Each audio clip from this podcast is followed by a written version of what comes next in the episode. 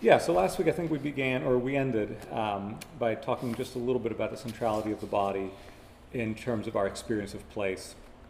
And uh, we didn't get too much into that. In fact, I think in this particular section we, we just barely snuck in those last two quotes um, from the French philosopher Merleau-Ponty. Uh, but the, the, general gist of it, as sort of obvious as it may seem, is that we, we navigate space uh, as embodied creatures, um, that we're not just sort of thinking things making our way through space, but that we, we have bodies and our bodies affect how we experience place. And I wanted to use that actually to sort of pivot into um, a little bit of a discussion today and uh, maybe beyond today uh, about the role of technology in sort of shaping our experience of place.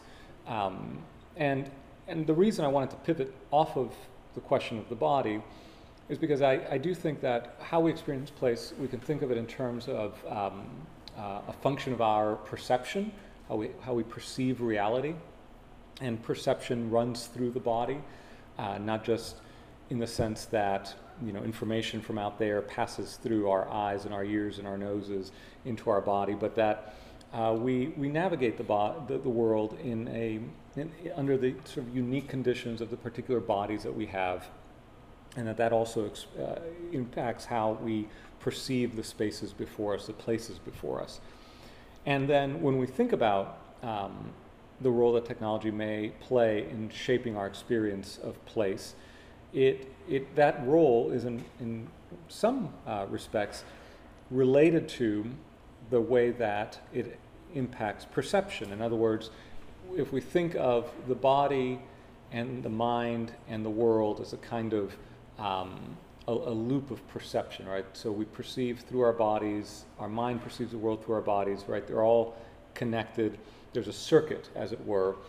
Uh, our tools can enter into that circuit, right? So that the circuit becomes something more like uh, tool, body, mind, world, right? And so the, the tools that we use to perceive the world uh, shape our, our perception of the world, right? Shape our experience of a place. And so that's why I thought it was important to um, among other reasons, to, to just highlight again the centrality of the body to the experience of place. So, having said that, what I have here um, are some things to kind of help us get at this question of how technology broadly understood. So, I think part of um, what happens is that when you say technology, people immediately think about sort of the latest technology, right? Some, you know, this uh, uh, smartphone, for example, um, or maybe very cutting edge technology like bioengineering or something of the sort. But um, thinking of technology very broadly, and maybe even expanding it to just uh, include uh, the built environment, right? The human built environment, our material environment, having an, an effect on how we um, relate to place, for, for better or for worse, right? And so I want to take us back to 1985. This is the date in which uh, Joshua Meyrowitz's No Sense of Place came out. And despite the title, it actually isn't um, exactly all about place. And what he is examining uh, is the advent of what he calls electronic media, which in, in his day, what he's thinking of primarily are things like radio and especially television, um, which are relatively uh, recent developments in his, in his lifetime, right? So if we think of television beginning to saturate American uh, homes around 1950. He's writing in 1985. That's just 30 years removed, right, from the advent of, um, of, of, television, not from its invention, but when it becomes sort of widely popular. Um, just like we might say that today, we're, we're about that far removed from the advent of the commercial internet. So it, it's relatively recent. In any case, Part of um, Meyrowitz's argument, and maybe I should say, say this by way of background just to sort of make sense of, of the claims he's going to make here. So he's, he's combining the work of two particular scholars. One is Marshall McLuhan, who is best known for his work as a student of new media in the 1960s and 70s. Uh, he's the one that gives us the expression, the global village. Uh, the medium is the message, is sort of his famous line. And so he was very concerned with how new media, television, radio, but even before that, print, for example, how it affected what he thought of as sort of human sense ratios, um, whether we are more visual or more auditory in the way we perceive the world. and, and the consequences that had for not just society, but for even um, the human psyche, right? So for, for our um, individual consciousness, he, he believed that new media shaped and formed human consciousness. And so that's one scholar that uh, Meyrowitz is drawing on. And the other is a sociologist named Erving Goffman, who wrote uh, perhaps the, the work that he was most famous for is where he proposes sort of this theory of, of human identity based on this idea of the stage. So it's a dramaturgical sort of theory of human identity. And his, uh, his general thesis is that uh, all, of hum- all, all of our experiences, our social interactions, are a matter of front stages and back stages. And a front stage is a place uh, of more conscious performance where we're involved in the work of what he calls impression management. So we're always sort of thinking, what kind of impression are we giving off? Uh, and we, we carefully guard uh, the kinds of impressions that we give depending on the particular setting that we're at. And then the backstage uh, is essentially the place where you can relax, right? You feel a little bit more at ease, you're not quite so involved in the work of impression management. And so he's using actually very concrete examples. Um, so, so, for example, the wait staff that enters uh, the, the seating area of a restaurant, they act in a certain way, speak in a certain way, they have very um, well defined uh, rules that they abide by in order to fit the role that they are performing in that front stage environment. Cross the doors into the kitchen, and it's an entirely different story, right? And I don't know, maybe you guys have a similar sort of thing going on there, right? That threshold, right? You're, you're one way uh, with, at the bar with your, your customers, you're another way, obviously, behind. And there's nothing particularly wrong about that, right? It's just this is the way it is. Um, and there are all sorts of different um, spaces that would shape the kind of performance that we put on, right? So uh, if you think Goffman was writing in the mid 20th century, so the mid 20th century is very um, clearly defined line between the workplace and the home, right? And so you dress up in a certain way to go into the workplace. It has certain mores and manners and habits, and then you come home, and that's a very different environment. And you, there are different aspects of your personality that come out. Um, and so, his his idea then is that you know our identity is always a sort of calibrated performance. Uh, that sometimes has these front stage moments and then sometimes has these backstage moments. And so, what Meyrowitz does is he takes McLuhan and he takes um, Goffman's work and he tries to synthesize them to understand what electronic media uh, has done to us, right? Uh, and, and has done to us is too you know strong way of putting it, but, but how it is influencing and shaping us. And his, his sense is that part of what electronic media has done is it has blurred some of these distinctions, the distinction between home and work, uh, the distinction between family life and work life, in other words. Um, there are events that used to happen at a, at a distance from us or in, in, private spaces, blurring the private and public distinction, for example. Um, and so that, that what's happening is we, we, we have a, a loss of a sense of place. He, he actually has a pun on that. Not a pun, but he, he means it in two senses. Both in the sense that geographically, spatially, right, with regards to your physical presence, um, you find yourself maybe in two places at one time, right? Occupying two places in different modes, of course. Uh, but then also in that social sense, right? What is my place in society? And, and based on Goffman's work with this idea that in certain places you are going to act a certain way, what happens when the lines between those places blur? It kind of throws you into a little bit of a conf- confusion as to how exactly you should act, right? Uh, a more recent uh, sociological term that's used for this is context collapse and this was used to describe sort of the experience of social media, um, where, where in social media the context collapse may mean that uh, on a particular platform you have work friends and church friends and high school friends and your grandmother, and they're all sort of potentially your audience at the same time, and it's it collapses those different contexts in such a way that you're now like, ah, I don't know, this is you know more fraught than it needs to be, um, and so we calibrate. You have a harder time calibrating our performance. And so that's not uh, necessarily a, a, uniquely digital phenomena. Meyrowitz argues that something like this has already been going on with the advent of electronic media. Um, so let me pause there. Does that make sense? Any questions arise just from that basic little summary before we kind of read these two passages? Okay. Well, good. glad it's crystal clear. Um, first, first paragraph here from Meyrowitz. He says, I have argued that electronic media, especially television, have had a tremendous impact on Americans' sense of place. Electronic media have combined previously distinct social settings, moved the dividing line between private and public behavior towards the private. Let me pause to kind of make sure those two lines, there, there's a series of three things here. So, first of all, combined previously distinct social settings. So, as we said, um, the, it blurs the line between things like work and home uh, in a way that makes it difficult to know what role exactly you're supposed to be playing.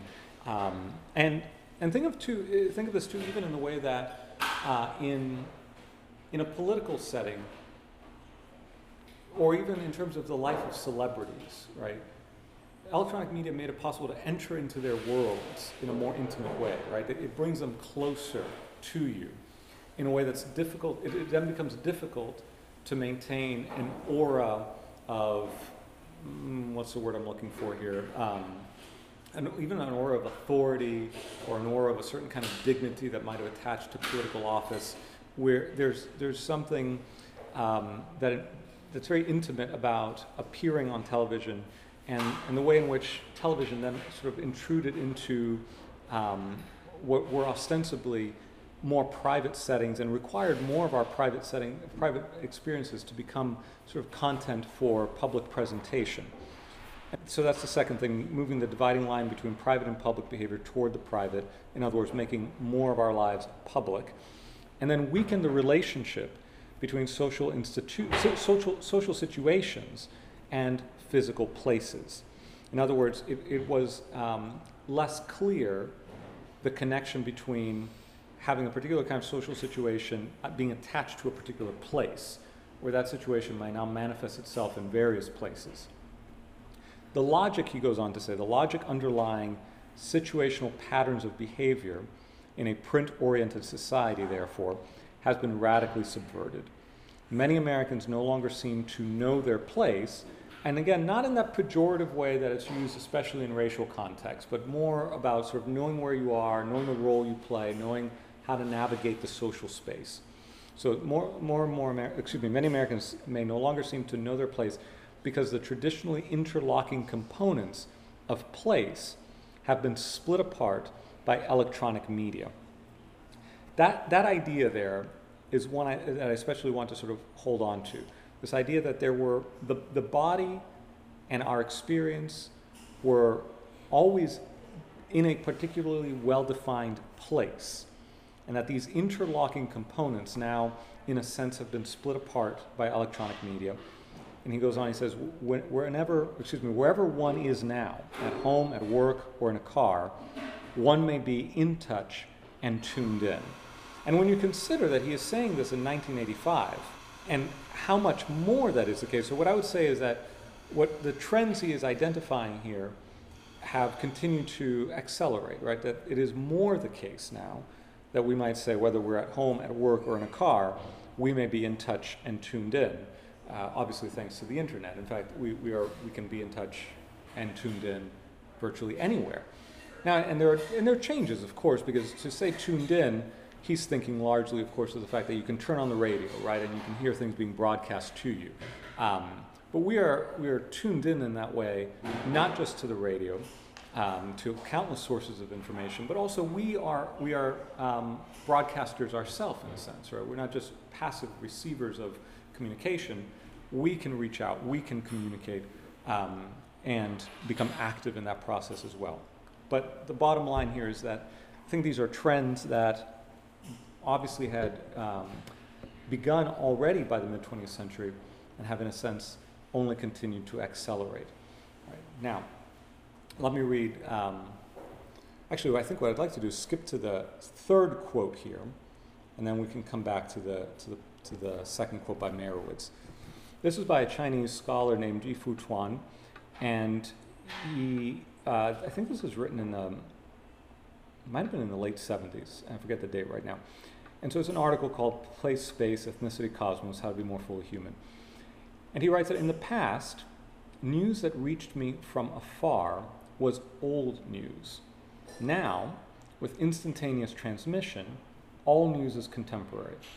I live in the present, surrounded by present time, whereas not so long ago, the present where I am was an island surrounded by the pasts that deepened with distance.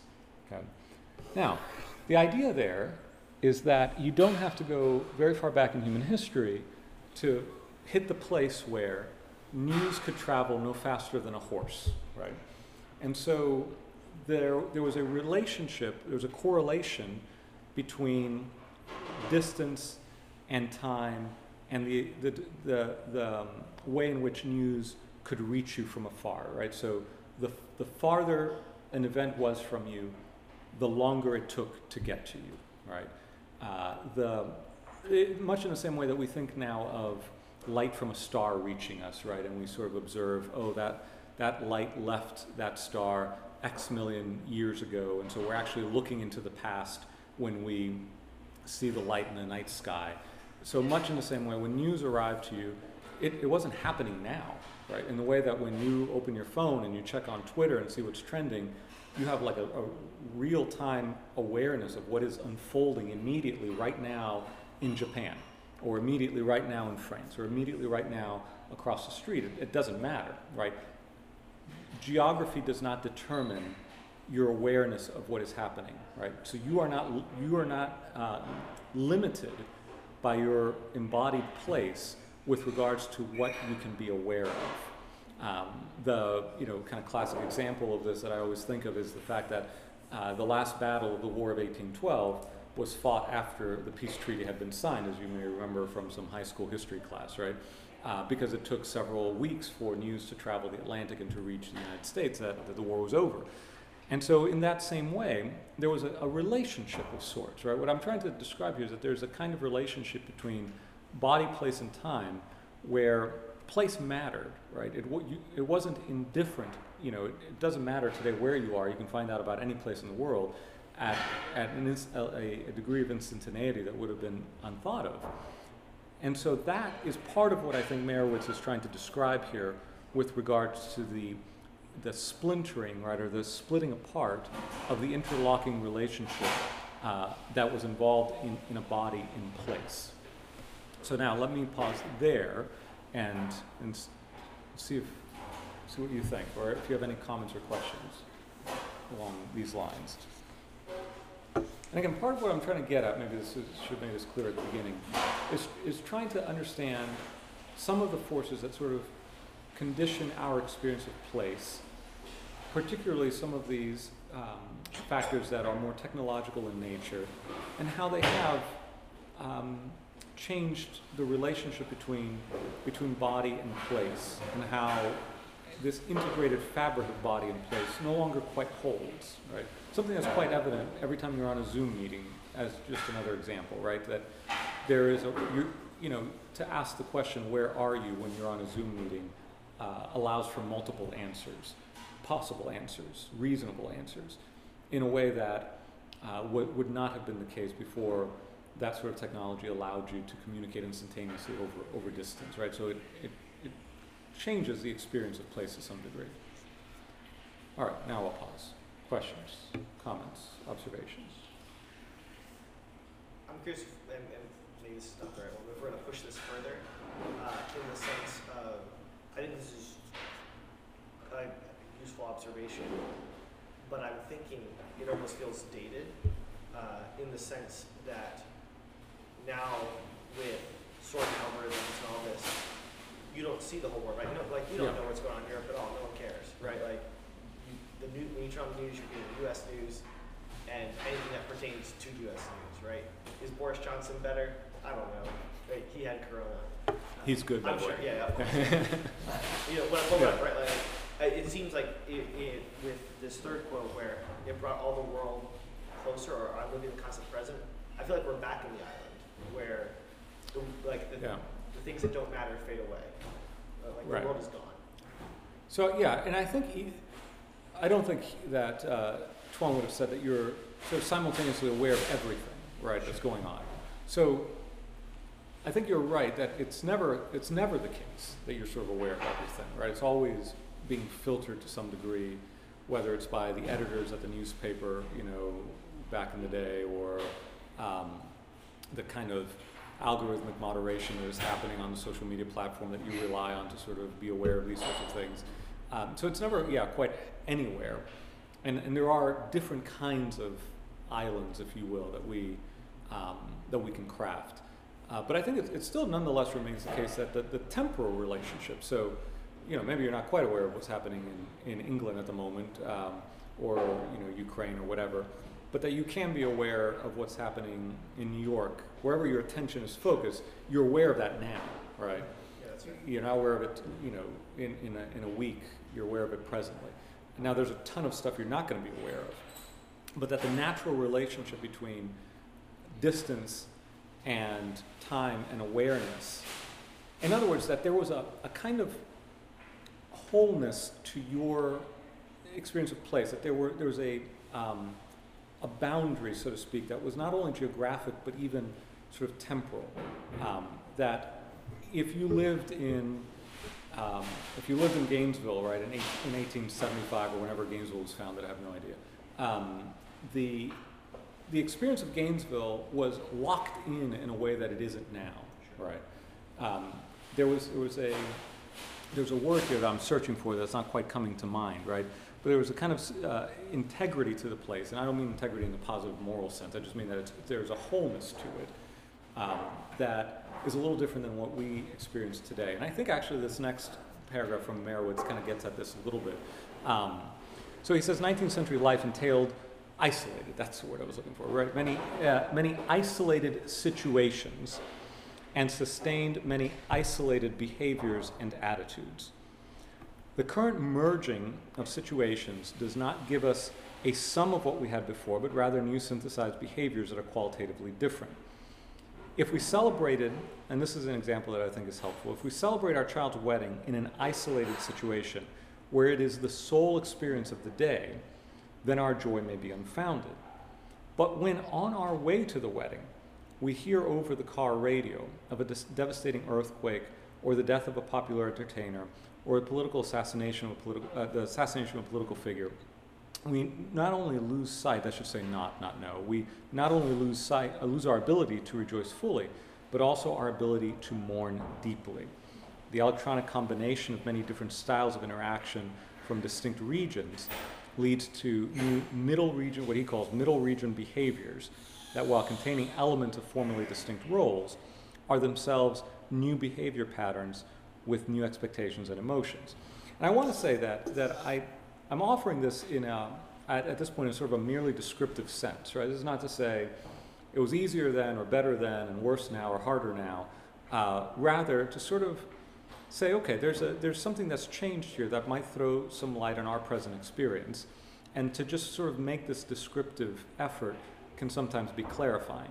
And so, in reading this, uh, this, these middle lines, for example, about you know, being on your way to a child's wedding, in, immediately what I think of is the, you know, it's like playing a kind of emotional Russian roulette anytime you open social media. Um, and I think I'm going to store that line away because that's pretty good, right? Because you just don't know, right?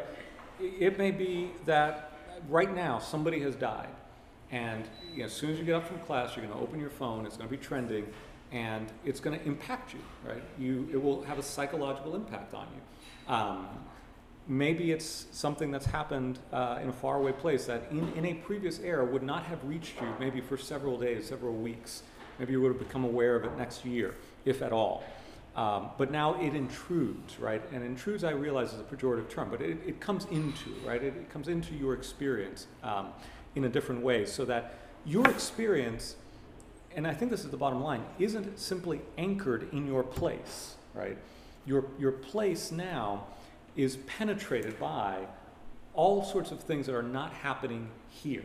They're happening now, and it's almost as if, as if now becomes more important than here. The multiple nows all around the world come into your experience, whether they are here or now, right? So that temporality takes on um, a, a more interesting role in our lives than our, our emplacement, our geographic emplacement, right? I think about this in terms even of, um, of something like mass media in the mid 20th century, where you know you would have had uh, very popular television programs that you can count on some large segment of the population having watched, right? And then you it yields what uh, you know used to be called water cooler conversations. You know, everybody around the water cooler at work wants to know who killed J.R. Anybody have any idea what I'm talking about? Good. Uh, Dallas. It was a fam- famous show in the 1980s, and this was one of the first sort of cliffhanger things that everybody talked about. Who killed J.R. Um, so don't worry about it. I, I just dated myself. Um, and um, and so you you have now even uh, on social media the experience that you you never quite know. Let me see if I can capture the kind of thing I'm talking about here. I mean, ordinarily, you don't really know who's going to see what you post anyway because it's sort of algorithmically um, conditioned, right? But, and then there's also the question of temporality, right? So, you know, if I tweet something now, um, I don't know who's on right now, and maybe they'll come on later, but it's going to be have, uh, been pushed so far down the timeline they won't see it. Uh, but then there are these things that happen, like the debate, right, uh, where you realize that everybody's online, right? Everybody's just trying to, you know, say just the right thing, you know, chasing virality, whatever. Um, and you have this sense of, of a community forming, but it doesn't form in place. It forms in time. It, it, it is forming just because everybody's at the right, not the right place, but everybody's at the right time. And the place is irrelevant to that. Right? So it's a way then of trying to sort of describe the relative significance of place versus time in this case with regards to ordering our experience. So many, a lot of these forces, I think what they've generated is, is less of a dependence upon the particular shape of your place for the course of your lived experience. Right? Does that make sense? And the follow-up question to that, then, of course, would be the, the more um, evaluative question, like, okay, so what difference does that make, right? What are the consequences of that, for better or for worse? And I'm happy to entertain any, any thoughts you might have along those lines. I think with the Twitter example, I mean, we're seeing it today where people are from six, seven, ten years ago finding tweets or Facebook posts that people have posted, and now we're, we're judging them on their, their past selves, which that could be like the state of who they are, but also they're like could be a different person as well. Um, and I think with that, it changes yeah, I mean that's that, that, that opens this question of like you know digitized memory and how it can be weaponized against you and the the kind of consistency assumed by these profiles. Right. No. Yeah. Those are all sorts of, of interesting questions as well. Right. Which is, I think, part of the reason why a lot of people are just auto deleting their social media feeds uh, out of uh, a measure of wisdom. Yeah.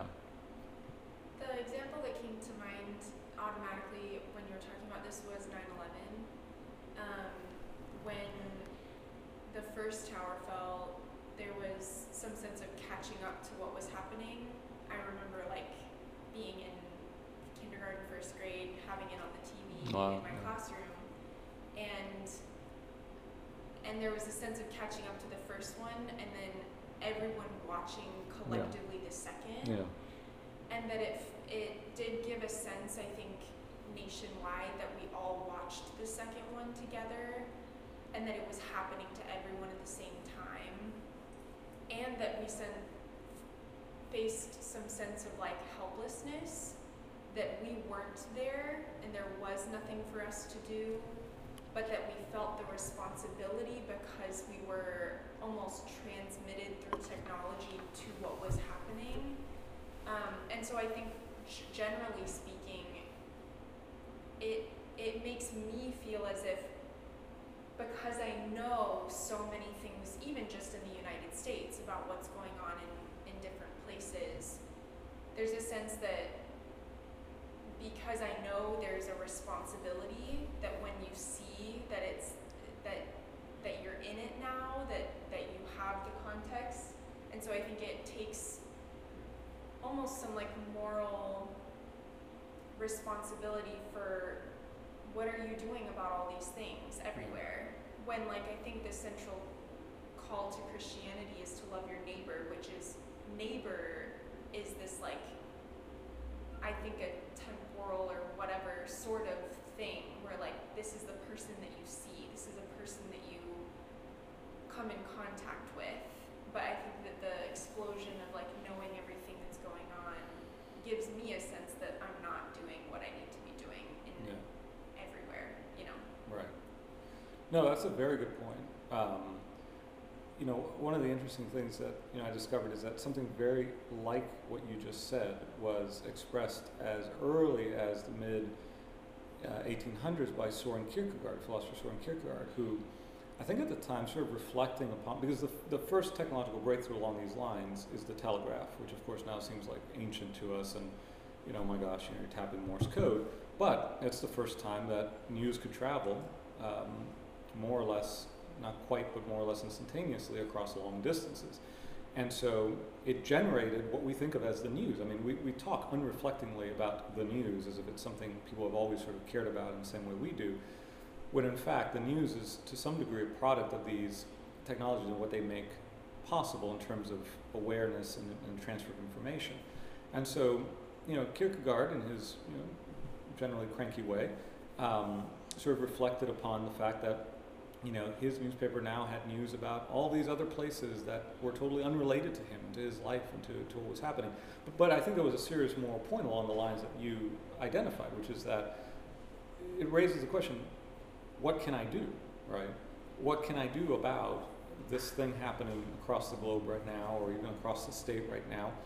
And and there is, I think, something potentially um, challenging about that. Because one response to that might be to just sort of throw up our hands and say, I can't do anything, right? And to, and to sort of have a sense of powerlessness that overcomes you because there's just too much and it's, it's not at all clear how you can do anything about it. Um, and there is a sense that in knowing of it, you, you maybe feel a certain responsibility, like this seems really bad. I, I should do something. I, and, and there's a, a natural impulse to maybe seek to do something, but no obvious route by which you can do it, um, no obvious path of action that is available to you.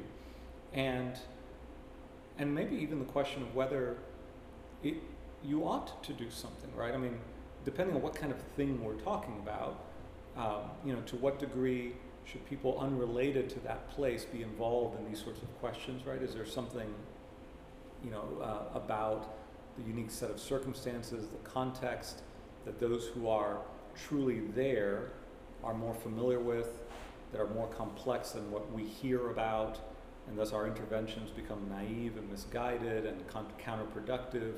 Um, but yeah, again, more generally though, this this demoralizing sense of, you know, there are too many problems. I don't, I can't do anything about anything, and you're left with a general feeling of, of cynicism almost, right? Yeah. I mean, does that make sense? Does that resonate? I don't know. Like place help to regulate, like how much news we got? Yes. Regulate is a great word. Yeah. and now we have to self-regulate that. Yeah. And I think, like you're saying, if you don't self-regulate it, uh, in a way that works for you, the outcome could just be this thing like stirred a very proper emotion of grief, or like I won't fix this in me, and there's no route. So it kind of you like hit a wall where there normally wouldn't be because if you were in your specific place, there wouldn't be that like well, I don't know what to do. Like it would normally much more clear what you could physically do to help. Right. Right. Maybe there. Yeah. And I'm glad you used the word regulate because that actually, I, I feel like I've been kind of searching for that word, and that's right. In, in the situation that um, Yi-Fu Tuan describes, place was inadvertently just acting as a regulator, right? And and now, without that, um, it's as if you know, so the gates, the floodgates are open, right? It's all kind of flooding us, and we need to figure out some other way of um, you know, triage is a word that sometimes is used, right? You got to do informational triage to sort of figure out what do I need to know about, what ought I to know about, what do you do with this information, et cetera. So yeah, it's a good good way of, of putting it. Brian, Yeah, I, I, I appreciate where we're going. I want to push back a little bit um, with respect to thinking, trying to put myself in, like in the more isolated environment, uh, in the sense that I don't know how aware I'd be, but if I'm living, you know, wherever in 1700 and news travels slow, and so everything, whatever news I'm getting is further back is the past. Uh, my only grip on reality as it is is where I am. Yeah. And so when I hear about a flood that happened two weeks ago, like, well, surely they've addressed it by now, right? Like, I'm, I, I'm not sure that I would feel less helpless then than I would now. Uh, now, certainly, I'm, I'm aware of far more problems now. Um, All right. and the fact that I can wire money, right? That, that, that resources aren't uh, fixed is a thing. Um, but I guess with the with, with this sort of shrinking of the world or whatever, right? Like on, the one hand, our grip, our grip of reality, the world as it stands now, though mediated, is more complete. Uh, and I think we have more power than we ever did to do something. Not that we might not feel that way, but I can't I can't imagine it felt more empowering back then. But, uh, but I, I- again, War of 18 right, Battle of New Orleans is, is a real example. Like we did not need to fight this, right? Um, uh, so Yeah, I agree with that. I think that for me, it's a sense of overwhelm when like it's not just the powerlessness; it's powerlessness across the world. It's that now usually there is some sort of route of helping.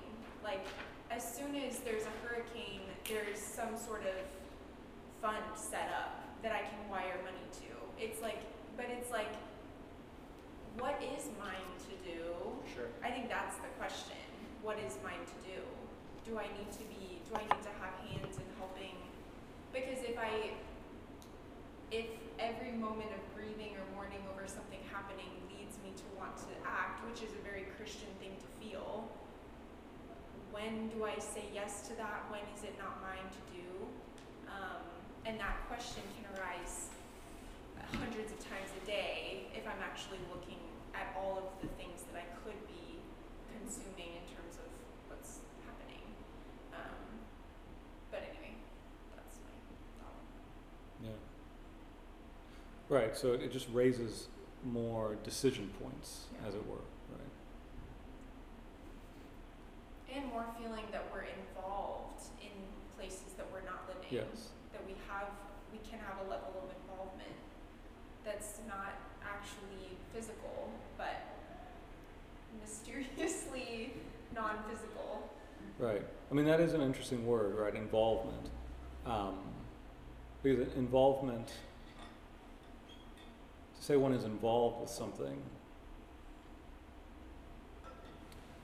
I mean, in one, in one sense, it, it raises the question of whether that involvement has been solicited, right? Whether that involvement is welcome, um, whether that involvement entails responsibility, whether that involvement just becomes a kind of voyeurism, right? And so, um, yeah, that's that's an interesting word that kind of raises some, some good questions about about the nature of that that relationship, that awareness, what what that what's generated there. Is there a detachment? So is is the flip side of this awareness of so much more of the world? Um, and maybe not even in terms of what we are called to act or not act upon, but just, uh, you know, on the one hand, there's sort of the effect, um, the effective consequences, right? In other words, the emotional consequences. Um, and I feel like I, that's not quite as pertinent, but I, you know, want to mention, you know, there's the phrase we use is um, information overload, you know, just overwhelmed by the information. I think it's also the case that we feel kind of um, sort of emotional overload, right? This sort of roller coaster of emotions that we're put on constantly in the way that um, in this what now seems like a very primitive way Meyrowitz describes um, that you know you just happen to be driving and you hear this news of something that happened all of a sudden now that enters into kind of the, the emotional balance of your day or whatever um, so setting setting those sort, sorts of things about aside is this greater awareness does it imply or necessitate or, or, or somehow lead to um, an attenuated experience of physical place, right? In other words, does it mean that because I am more aware of places out there that I am somehow less aware, less involved in the place I am literally, right? Is there any kind of relationship there? I think the place I am literally, the di- the radius got bigger, Yeah. right? As opposed to, um, so like, I, I think uh, the easy example is like politics right now. Like people don't are not nearly as concerned about the politics of their state as they are the politics of the country, even though right their state and local politics should Yeah. affect them more, right? Right. And so, uh, America is a terrible place because those kind of people live here, even though I'm in X state and there's none of them here, right? Like, Right, yeah, yeah. Uh, so I think, I think yes, but I think I, I, I yeah, I, I did, what my place is is bigger versus, which obviously means that my more physical environs are a small percentage of my place. Would be my thought. Yeah, it's an interesting way of putting it. Like, are there, but are there, would you say that there are sort of qualitative uh, gradations involved in that expansion of place, right? I mean, is, is it, it, does it still mean something different to say that I am here in Gainesville as opposed to saying I'm here in the United States because I'm aware of what's going on in the whole of the country? I don't have the answer to that question. I'm just asking. Yeah. I mean, it feels like literally yes, because I can see Right. Gainesville. I can't, Yeah. you know, or I Yeah. can touch Gainesville. Maybe I can see the rest of the United States. But. It would feel like there's a diffusion, right? That the wider the geographic circle that I think of as my place, and I think there are, by the way, I should say, I think there are legitimate ways in which we can think of sort of concentric circles of place, right? So to know my place um, here at the study center, right? To know my place in Gainesville, to know my place as a Floridian, as an American, as a global citizen, right? And and if we think of even in sort of theological or even religious sense, to sort of have a cosmic sense of my place, you know. I mean, certainly, you know, in the Middle Ages there would have been a, a very concrete way in which we would have had a cosmic sense of your place, um, and so it would seem as if just keeping it not cosmic but just maybe local and national maybe the more um, widespread my circle, the more diffuse my presence. And maybe I don't know if presence is a valuable word in this in this context, right? So, what kind of presence obtains where my body is relative to the kind of presence that obtains where I can sort of virtually participate, right? Where I'm virtually aware, virtually, and I'm using virtually here to any of the technologically mediated ways that we might get there, right? And is there, you know, is there a unique, is there a presence that is unique to the body relative to the way that we might be present in the affairs of Northern California during wildfire season? I think, um, I think human beings can suffer when we try to take on godlike qualities that are not true. Like we aren't omnipresent, but we're trying to be. It feels like. Yeah. And I think, yeah, I think we suffer for it. Um, and I think maybe some of you're pointing out about like diffuse, diffusion, diffusion of our presence. So we're not really actually fully present. in Yeah. our- I, Yeah, yeah. I was gonna say, I think that the the way that our lived experience feels is that there's only so much I can pay attention to. There's only so much. Like I can I can feel the limits or the boundaries on like actually living a 24 hour day and how much I can pay attention to. But I feel like technology tells us a different story that we can pay attention to everything and that it's mm-hmm. asking us to. Mm-hmm. It's asking us to give our attention to the things it's presenting us with, which are often things that are not in our sphere, in our mm-hmm. place, in our city, school. Uh, so yeah, like you're saying, I think it asks of us more than we can possibly give, and then takes away a lot of the attention that we might be giving or paying to the things right in front of us. It's interesting that uh, uh, we're talking as if our focus on the national level is bad, um, which feels compelling to me. When at the same time, there has been historically a mindset that we should be more focused on the world level, that Americans are too ignorant of what else is going on in the world, which also kind of sounds like there's something to it. Uh, I'm not sure how to.